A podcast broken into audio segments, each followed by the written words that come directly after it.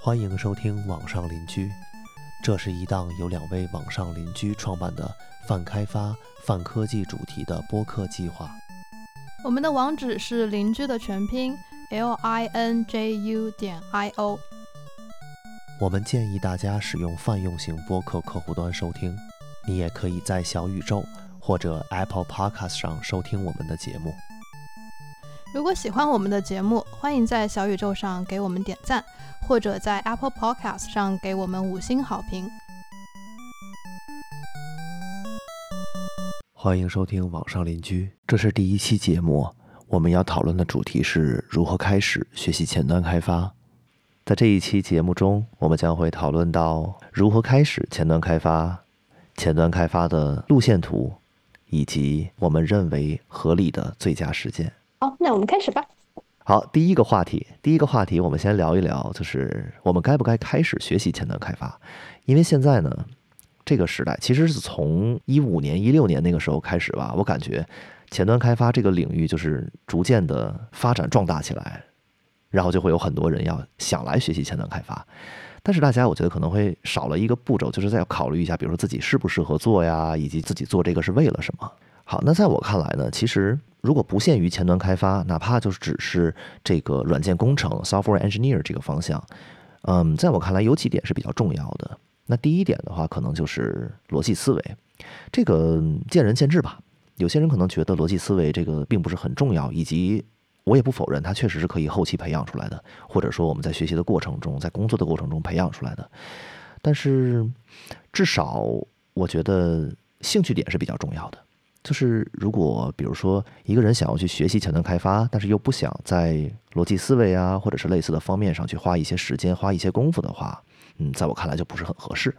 嗯，这个地方我就有一个问题，就是那逻辑思维到底是什么呢？那比方说从我个人来出发的话，我是一个呃自学，然后准备转行做前端的一个纯文科的女生。那在我的过往的学习和工作的经历当中，其实逻辑这个东西被提及的非常的少。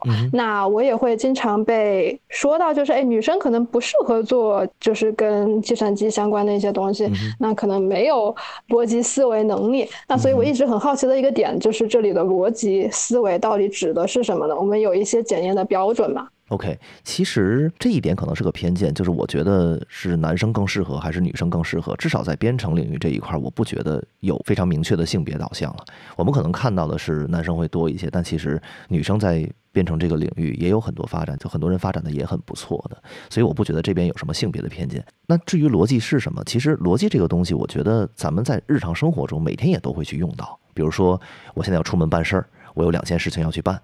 那么我我先做哪一件事情，后做哪一件事情会更合理，会更省时间也好，或者是省一些路也好。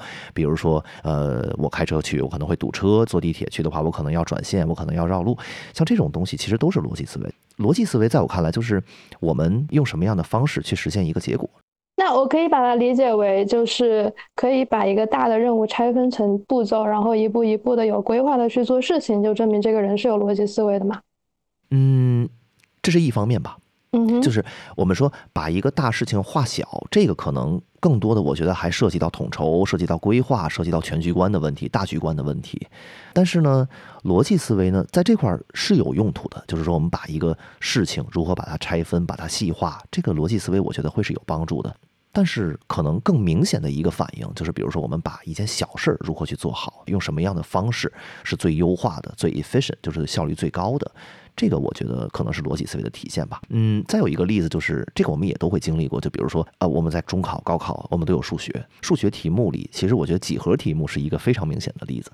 几何题目就是那些证明题嘛。嗯，对。我不知道这这这一点你的体验如何？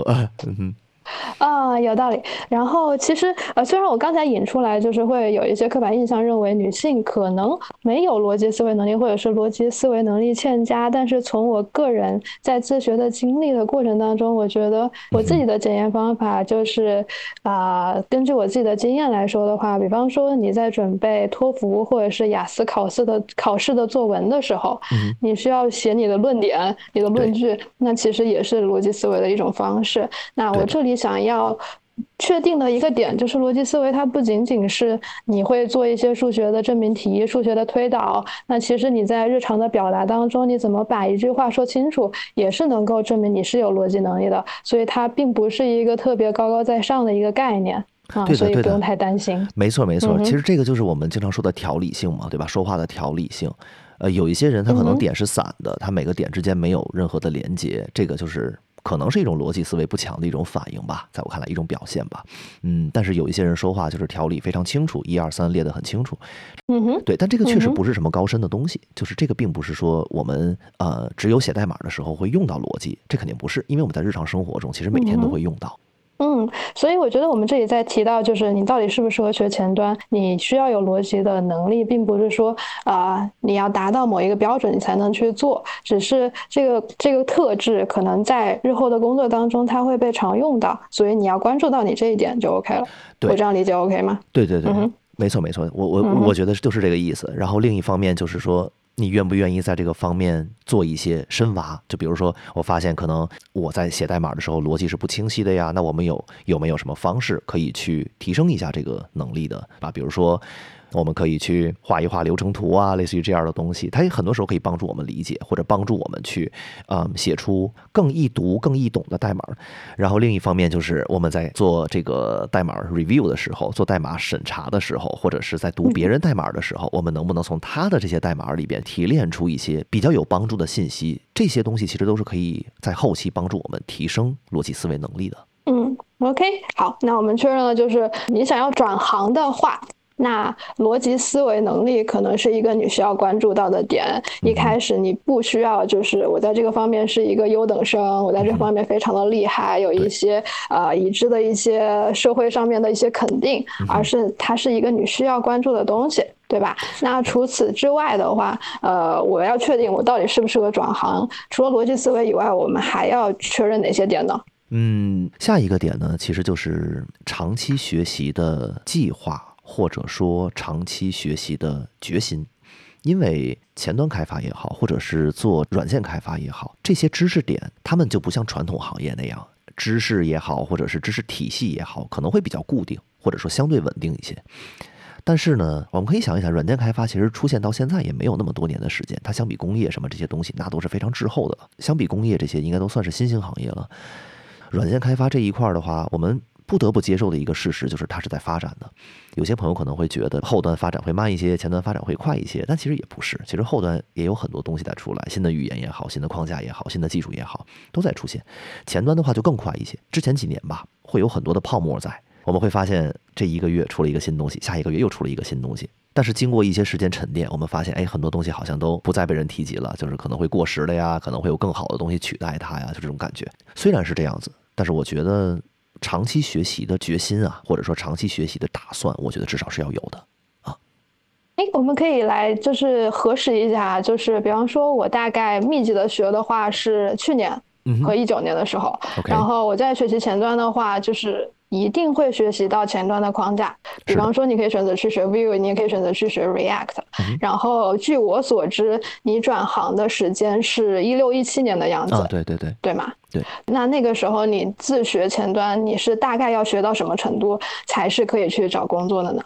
好问题，我是一五年的下半年开始学的，那个时候的话，其实 React 都是非常早期的一个形态，至少在当时的前端开发领域，React 这个东西还只是 Facebook 自己做的一个，更像是 experimental，就是实验性质的一个库，它还并没有被广泛应用到其他的公司的项目中去。那那个时候大家主要在用什么呢？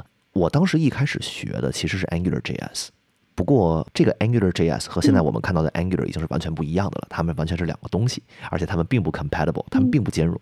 当时那个时候，就是 Angular JS 是在市场上比较高需求的框架。除了这个以外，就是比较老牌的，就是 jQuery，但它并不是个框架。还有那么几个东西，现在真的很少被提及到的，有一个叫 Ember.js，嗯那会儿还有 ext，ext 就三个字母啊，ext.js，、嗯这个嗯也是，据我所知了，很少有公司会用了。就是这些现在看来已经不知名的一些东西，其实，嗯，Ember 会不太一样，Ember 到现在他们也在更新。但是不得不说，其实这些框架都为后来的框架的发展铺了很多的路。比如说 Ember.js，他们其实是可能不是第一，但也是最先的几个把双向绑定这个概念引入进来的。他们对后面的框架的发展都起到了非常大的作用。嗯哼。诶，那我可以理解，从你就是转行自学，然后一直到现在，你是每一年，即便做的工作的那个头衔都是前端开发，但是你做的工作内容是在不断的变化的，你使用的工具也是在不断变化的，对吗？嗯？工具不断变化是一定的，因为我们说不同的公司里边，甚至同一个公司的不同的组，他们用的技术都不一定是一样的，这个很正常。最开始我在学的时候，其实是从 AngularJS 开始学的。当时其实市面上也有很多其他的库或者是框架，比如说我们刚才提到有 Ember.js，甚至还有 jQuery，还有其他很多很多东西。还有 AngularJS，它之前有一个前身，呃，不能说是严格意义上的前身了，但是很多人在用 AngularJS 之前都是在用那个东西叫 Backbone，Backbone.js。哎，这个东西你听说过啊？嗯这个这个很有意思，嗯。因为这个东西一八年、一九年之后吧，我就很少看见有公司在招聘这个职位了，大家都会过渡到就是我们说比较新一代的这些框架里边去，比如说像是 Vue、嗯 React 这些东西，或者是 Angular，嗯。都会过渡到这些。Backbone 很启发性的加进来了一个东西，我不太记得是它还是 Ember.js 先加进来的这个 two-way binding，就是双向绑定这件事情，后面影响了一大批的这个前端框架的 mechanism，就是他们的运行机制。这两个东西嗯其实他们是非常标志性的，甚至当时还有 Knockout.js，还有 ext.js 这些东西现在都没什么人提及了。我当时虽然一开始学的是 AngularJS，但是呢，后来换到比如说其他组或者是其他公司的时候，那大家说我们要用 React，那我一看 OK 啊，没有关系啊，那我学就好了呀。嗯，一直学这是很重要的一件事情，是吧？我们比如说我们自己在学 AngularJS 的时候，我可能也会花一点时间去看一看 React 它是怎么回事，它跟 AngularJS 有什么区别？在当时哈，给我的感觉，React 和 Angular 之间的区别真的是挺大的，他们的思路很多完全是不一样的。嗯，当时的感受就是 React 会比较松散一些，这个松散不是坏事啊，就是说它会给嗯开发者更多的自由度，它会让你去自己来想办法 plug in 或者说放进来你自己想要的这些结构或者是范式。但是 Angular 相比之下，它会更严格一些，所以说我们没有那么多的宽容度在里边。这个不是说哪个好哪个坏，只是他们的特点而已。所以就到现在，大家在问，哎，到底是 React 好还是 View 好还是 Angular 好？其实这个我觉得一直我觉得没有一个标准答案。嗯，所以我在听你分享的时候，我会觉得你对整个前端的技术是有热情的，然后你对不同的技术它们之间的差异的比较，你在分享的时候，我觉得你对他们是感兴趣的，并且你也总结出来了你的一些经验。但是对于我，或者是对于一个正在学习前端技术的人来说，就会觉得天呐，太多了，就是我应该怎么下手呀？那我是不是一辈子就要一直不断的学学学学学？就是想到一辈子不断的学学学学，就会是一个非常恐怖的事情。那虽然我我可能会告诉我自己，就是我如果要做技术，就是终身学习是一个非常重要的事情。那你怎么确认你自己是想要终身学习的？嗯，学习这些东西啊，其实很多时候它是一件水到渠成的事情。比如说，当时我在学完 AngularJS 的时候，后来我们用到了 React，然后过了几年到另一个公司的时候，我们用到了 Vue。在这个过程中，我并没有感觉到太大的阻碍，或者说有什么东西会阻止我从一个框架跳到另一个框架去。这些说到底它都是工具嘛，就跟编程语言一样。可能很多人会在争到底哪个编程语言好，PHP 是最好的啊，这个我们都知道，这是一个非常广为流传的梗。说到底，这些框架之间，他们会有一些共通的地方的。就我觉得我们在学习这些框架的时候，如果把这些底层的东西，就是它背后的一些原理，如果能搞清楚的话，其实我们在换到其他框架的时候，也会过渡的非常顺利了，就不会有什么太多的问题。你像比如说，如果我们真的理解清楚了数据驱动的这个概念，这个概念其实在前端框架里到现在为止也被提及到的很多。一开始，包括 Ember.js，包括 Backbone，他们都是说自己是一个 data driven 数据驱动的框架。那这个概念，如果我们理解好了，换到新的框架，因为他们的概念是相通的，所以更多的我觉得是一种写法和语法上的区别。终身学习这件事情，大家会需要有一种这样的心理准备，对吗？对对对，精力方面也好，思想准备也好，但是至少做任何工作都是一样，我们不能想着要去躺平去拿薪水，它可能短期是可以的，有效的，嗯，对对对，就是短期可能是有效的，但是长期看来的话，这个对于个人的发展，我觉得还是学一学东西比较好。这边我比较好奇，你平常打游戏吗？呃，我年轻的时候会打。对，所以现在多大了？嗯，然后我我之所以会想到打游戏，是你刚才跟我讲的时候，就比方说你会总结出来啊，不同框架之间他们其实是有。联系的，你刚才说的数据驱动之类的，你会总结出来这些经验。那其实给我的感觉就很像在打游戏，然后甚至有很多男生也包括女生会选择一些游戏难度比较高的，就比方说魂系玩家就是完全受虐，然后对方的动作是你没办法预判的，然后并且就是你没有任何的提示，然后就是要硬打，然后你需要自己总结出来你的就是那个 boss 他的他的出招的规律是什么样子的，然后。你要自己去培养你自己的一些啊打击的一些技巧，然后培养你的技能的技能点是怎么发展的。那其实有很多这样子的玩家，在这个过程当中，他找到了非常大的乐趣。嗯，没错然后，所以，所以就是终身学习，或者是玩这个比较难的魂系游戏，就变成了一件水到渠成的事情。是的，是的，就是哎，我可能一开始就是你刚才说的很好，就是哎，我有一个心理准备，你会一定要学的，但是不是说你一个人苦苦的在那里说啊，我一定要终身学习，虽然这个世界很恐怖，这个前端的框架非常的多，技术非常的多，而是在你跟这些技术学习、交流、互动的过程当中，你总结了一些规律。在总结规律、得到经验的时候，你有一些正向的反馈，然后于是，哎，终身学习就变成了一个非常水到渠成的事情。没错，没错，正向反馈这个非常重要。嗯，然后我这边还有一个我想要分享的就是，呃，因为。对于我来说，嗯，这是一个全新的行业，然后我决定进入它的话，我也会有非常多的犹豫和不确定。然后我是怎么样确定的呢？就是确定，哎，我是适合终身学习的。那第一个其实是，嗯，根据我过往的经验，我过去我的爱好就是，比方说我很喜欢拼乐高，然后我很喜欢拼拼图，甚至我家里有什么东西坏了，我也会自己去修，因为我觉得它们的结构很精巧，很有意思。就是我是一个非常喜欢解决困难的人。哎，这个修东西这件事情，其实跟软件开发还是有挺多相似之处的。你看，我们在修东西的时候，首先我们要去找它的问题出在哪儿，然后找到问题出在哪儿之后，我们要想，哎，用什么样的方法去修。然后呢，可能修一次之后发现啊，它还是没那么稳定，然后我们要再想办法把它弄得更稳定一些。这一整个流程下来，其实就是我们。叫什么？在软件开发里边的 debug 呀，然后找这个 approach 啊，找一个合适的方法去做呀，然后后面再要给它变得更 robust，就是变得更稳固一些，变得更健壮一些，对吧？鲁棒啊，对，robust，这个其实就跟开发的过程是非常像的。然后我们在解决 bug 的时候，其实也会是这样一种思路。但是这一点，我想说的是，它其实反映出来了很多逻辑思维在里边，对吧？我们在找错误的时候，你看到底是哪出了问题，用什么样的方式去修，这些东西其实都是一个逻辑思维的反应。我觉得，对，所以我觉得就是在我有限的可以分享的经验里面来说的话。嗯，可以观察自己平常喜欢做的事情是什么，然后稍微思考一下它跟如果你决定要转行做前端，他们有任何的联系。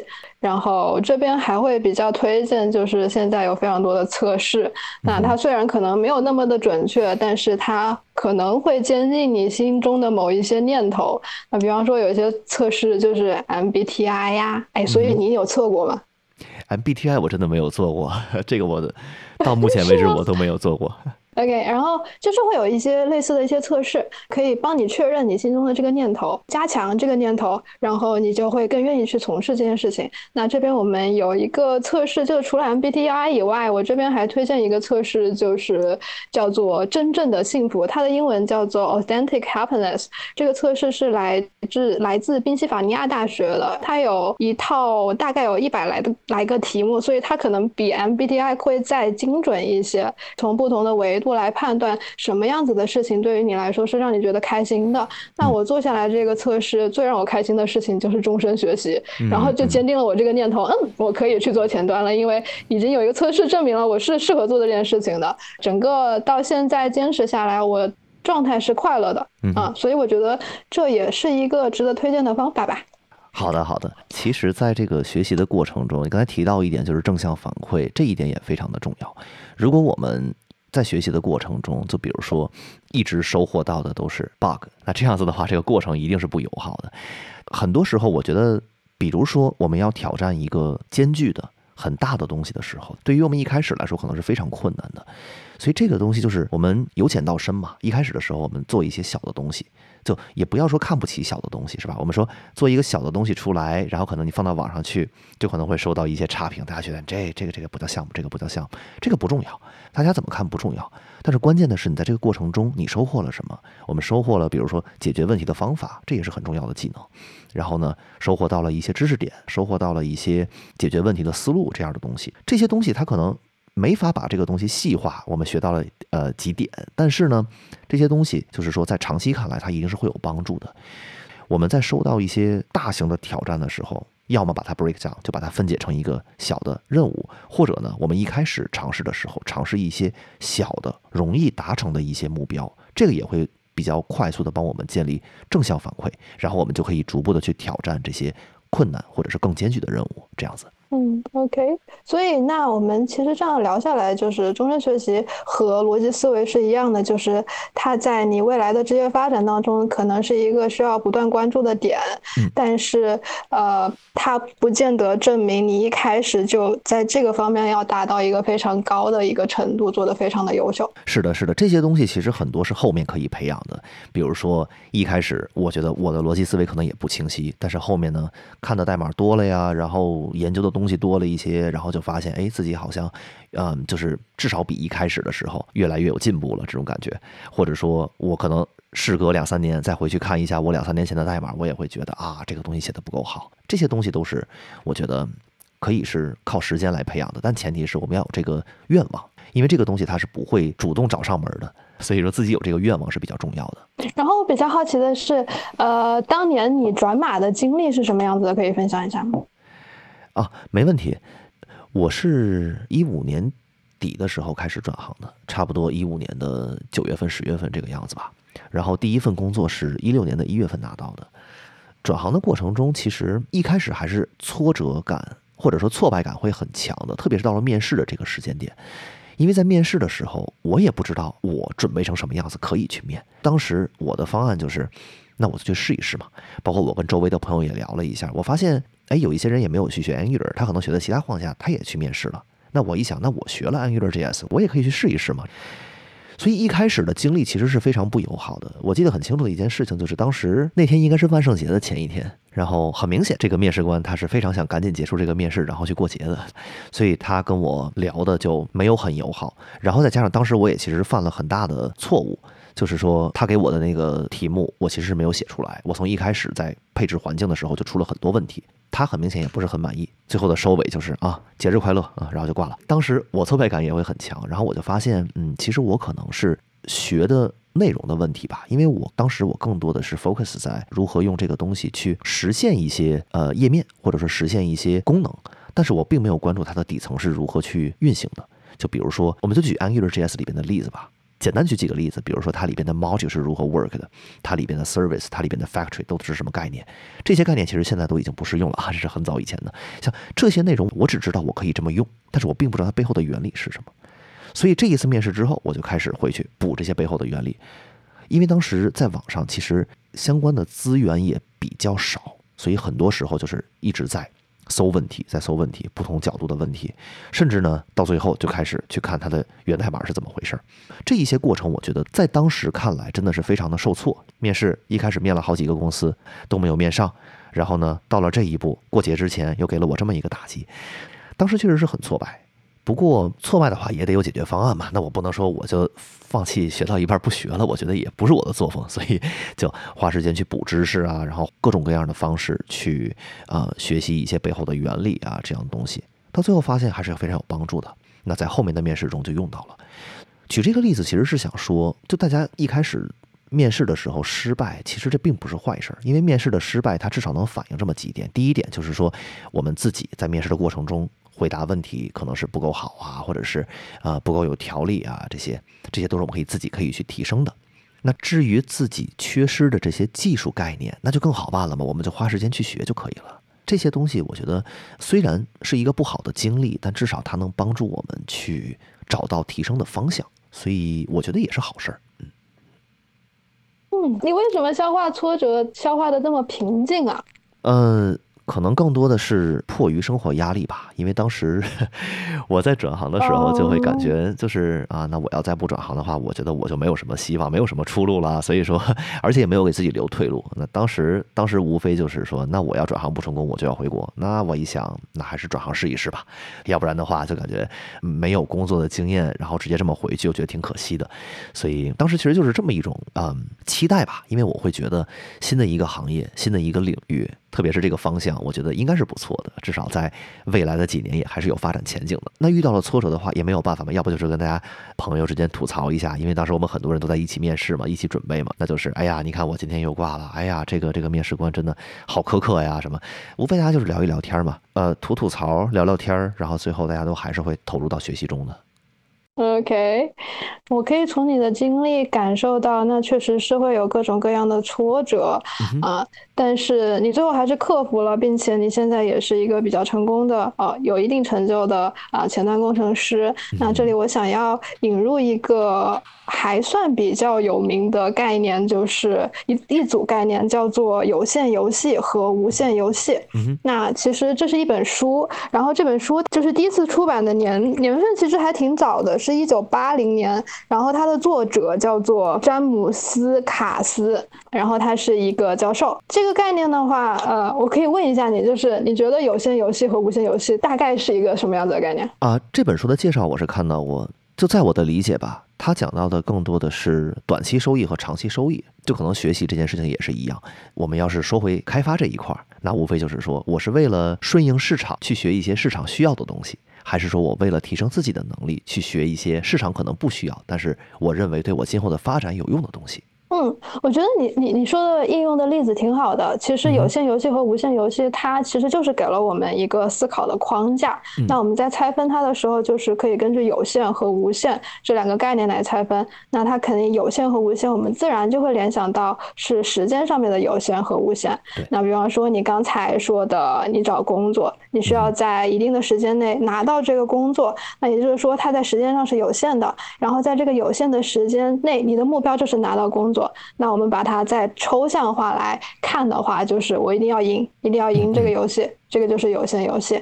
那反面来讲的话，就是无限游戏是什么呢？也就是说时间上是无限的。那时间上是无限的，那我这个游戏的目的是什么呢？那肯定就是不是赢了嘛，对不对？赢了话，这个游戏就结束了。那我们的目的就是让这个游戏能够延续下去。回到你的例子来说，就是呃，我希望我有一个前端这样的一个职业。然后我能够让这个职业延续下去，我的技术是在不断精进的，我的工作内容是在不断变化的。然后在这个过程当中，我觉得这个工作对我的生活或者是对我的心理健康是有益的。这样子是一个无限游戏。我觉得，嗯，对于我来说啊，我我现在虽然还没有正式去面试或者怎么样，但是我在学习前端的过程当中，我也会有非常多很崩溃的时刻。就是作为一个文科生，可能一开始学 HTML 或者 CSS。啊，虽然 CSS 并没有我一开始以为的那么简单，但是到了 A 嗯 JS 的时候，就会觉得突然这个学习曲线变得非常的陡峭，然后。不行，我看不懂，我就是不懂，我怎么看我都不懂啊！我当时会非常的崩溃，然后我就会停下来，然后我在思考。对于我来说，我确认了这是我未来终身的一个职业。那其实我还有非常长的时间可以去探究它，去研究它。这些挫折对于我来说，可能会精进我在这方面的一些能力，然后让我这个想要把前端作为我的一个职业发展这个目标能够延续下去。然后我把它当做一个。无限游戏来玩，这样子的话，对于我来说，心理上会更好接受，挫折也会慢慢的被我自己消化掉，然后我就可以花更多的时间，然后去找不一样的资源，然后请教不一样的人，然后来解决这些问题。然后提到无限游戏这个概念，就可以回到我们刚才讲到那个点，就是如果你要做技术的话，它确实是一个终身学习的。一个工作，那它确实就是你要玩的就是一个无限游戏。那所以在这个过程当中，呃，就像你打游戏，然后打 BOSS 很难的 BOSS，它都是增加这个游戏的游戏性的。我们可以换一个思维方式，它确实在你刚接触到它的时候，它是一个挫折，会让你觉得非常的崩溃。但是当你在面对它的时候，在不断消化它的时候，你会发现它是提高你这个游戏的游戏性的一个内容。然后是必不可少的一个内容啊，它也会让你整个旅程会变得更加的有趣。就更不用说你打通了之后，还会有很强的成就感，不管是游戏也好，或者说学到新东西的成就感也好，我觉得这个也是适用的。嗯，然后有线游戏和无线游戏这一组概念，其实在很多地方都被引用了，并且大家初听下来会觉得，哎，那我就追求无线游戏就好了呀，那我就永远不要去找工作了呀，我就一直在这里学，不是很快乐嘛？那当然其实不是的，就是如果你要让你的无线游戏，哦，对，无线游戏变得更好玩，是一定要通过有线游戏来不断的练习自己的技能，让自己的技能更好，这个游戏才会更好玩。所以其实有线游戏是无线游戏非常重要的一个组成部。分，那比方说，就是你到了一定阶段要去面试，要去找工作，要去看其他人给你的反馈是什么样子的，这样子你的技能才会更好，你才能够打更高级的 BOSS，然后整个游戏才会变得更有趣。嗯，那另一方面，有限的游戏就是你要做的这份工作，无限的游戏就是个人的成长。那如果我们要没有工作的话，那很难是继续维持这个学习的过程也好，或者是什么也好，我们都是要生活的嘛，这个没有办法。所以找工作这是一件不可避免的事情。这方面，我我的建议就是说，大家不用把面试当成一个一次性的任务，这个是一个长期的任务。在我看来，那在刚开始转行，我们。也不知道要学什么，其实现在已经好多了。现在网上会有很多人分享前端的这个，嗯，roadmap，就是前端的这个路线图，之前都是没有的，我们都是要自己去摸索。我也不知道要学什么，所以我会花时间学了 jQuery，然后我也花时间学了 JS，甚至我学了 CoffeeScript，它只是一个方言而已，那个东西没有很复杂，对吧？然后包括你在那个 HTML 里边，我们学了 HTML。当时又学了很多其他东西，EJS，然后 Jade，那会儿叫 Jade，现在叫 Pug，包括那个 CSS 的话，当时还有 Less，那个时候 Sass 还不是很出名。像这些东西，其实当时无论如何都是会接触到一些了，因为我们也不知道哪个东西有用啊，经常会去搜问题，搜的时候，哎，别人有一个人提出了，你看 CoffeeScript 可以这么写，然后呢 Less 啊可以这么写，Pug 里面要这么写，哎，我觉得这个东西很有意思，那我就花时间去看一看，然后再到后面，我就发现其实这些东西。它的核心还是离不开这三样，就是 HTML、CSS 和 JavaScript。我们只要把那些东西学好了，其实后面这些额外的库也好，或者是工具也好，其实它是加分项了。我们至少基础打好之后，学这些东西上手也不会是问题。可能花一两天时间研究一下，看一看文档就好了。嗯，OK。那所以就是，如果你确定想要验证一下自己适不适合转行的话，我们需要检查一下你未来是否愿意去关注你的逻辑思维能力，你是否愿意去进行终身学习，以及你给自己一个比较好的心理状态和思维框架，帮助你能够延续你的终身学。些以外，我还想强调一点，就是你刚才说的话给我的一个启发，就是你在不断的总结规律，嗯，不断的研究各种各样技术之间的差别，其实它都是需要时间的，所以是需要我们专注的去做这件事情的。所以我们也一定要确定，特别是就是转行的人，因为有可能有一个。工作正在做，然后需要额外的时间去来进行这个学习，所以还有一个非常重要的就是确定自己有时间能够专注下来、静下来学习。因为其实对于成年人来说，专注是一个还蛮难的事情。离开学校了之后，我们没有大块的时间去进行这个学习啊，所以我觉得这也是一个必要的检查点。好，那第一期我们就先聊到这里。你以为我们真的结束了吗？No。嗯。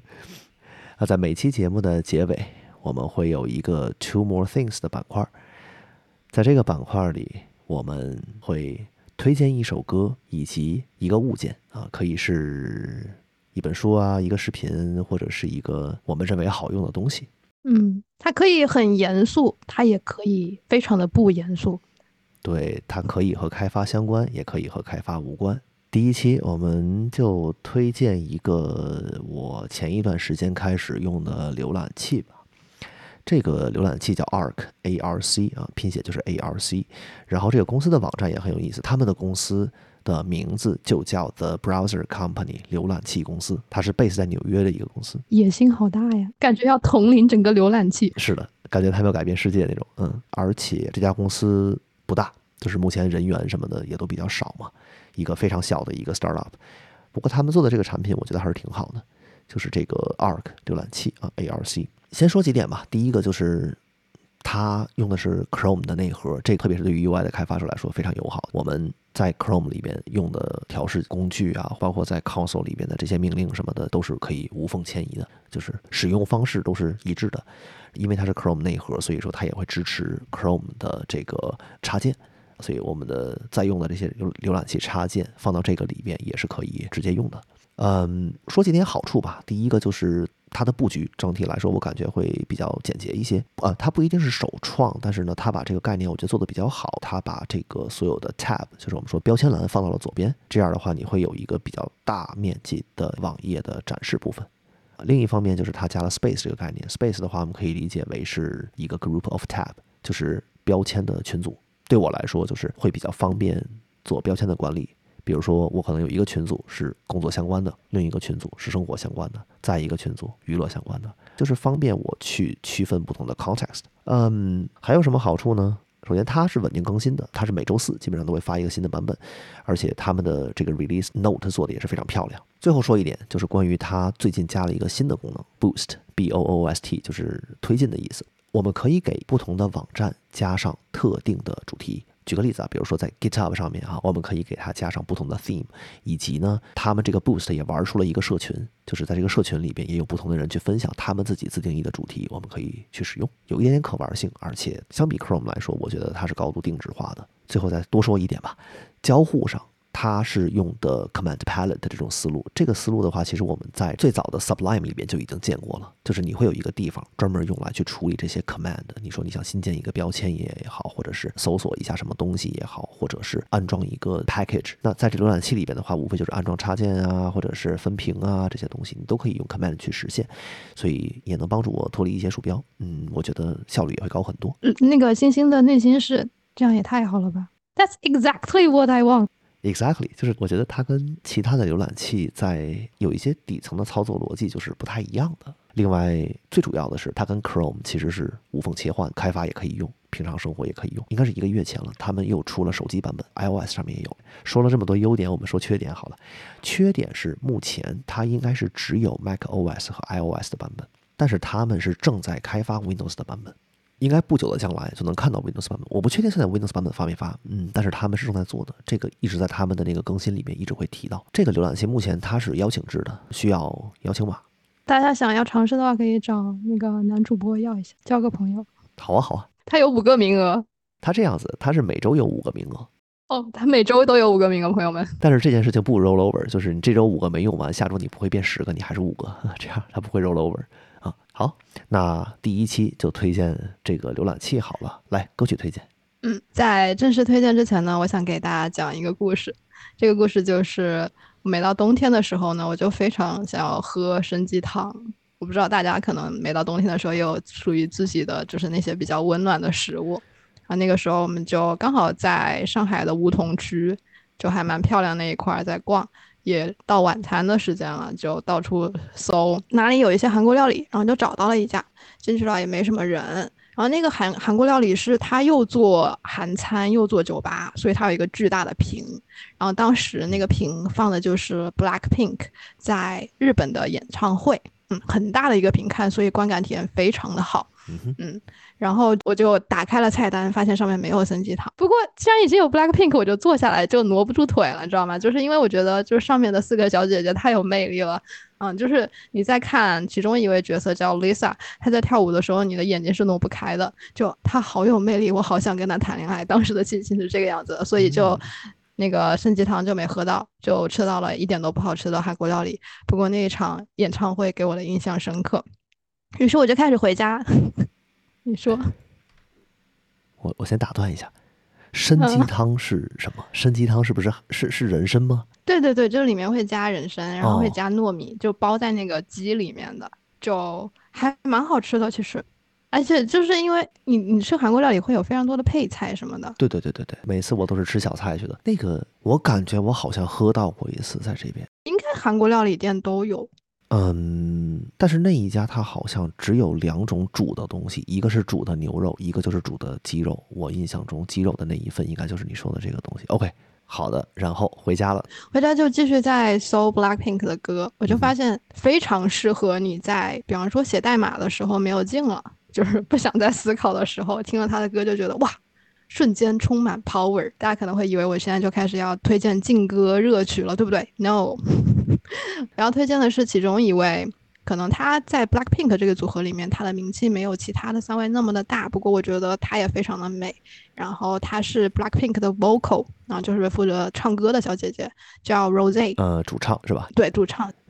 然后他这首歌是翻唱别人的一首歌，这个人叫做 Stephen Sanchez。I don't know how to pronounce. OK，好，Steven Steven Sanchez 是吗？啊，Steven Sanchez。哦，这个人也非常的神奇。就这首歌，他听上去非常的老灵魂，可是这个 Steven 他是零零后。嗯，哦，OK。所以今天我们要给大家放的就是 Rose 的一首非常适合在深夜听的一首情歌，叫做 Until I Found You。好的，那我们在这首歌里边愉快的结束这一期节目。嗯，OK。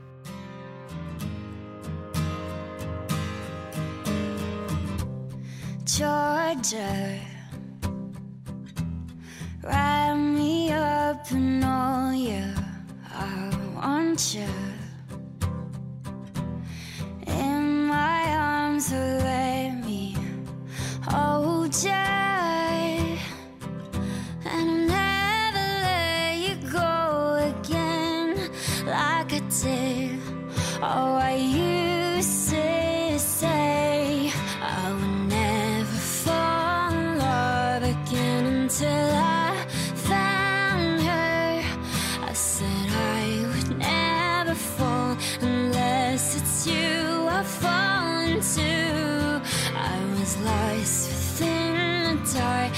fly.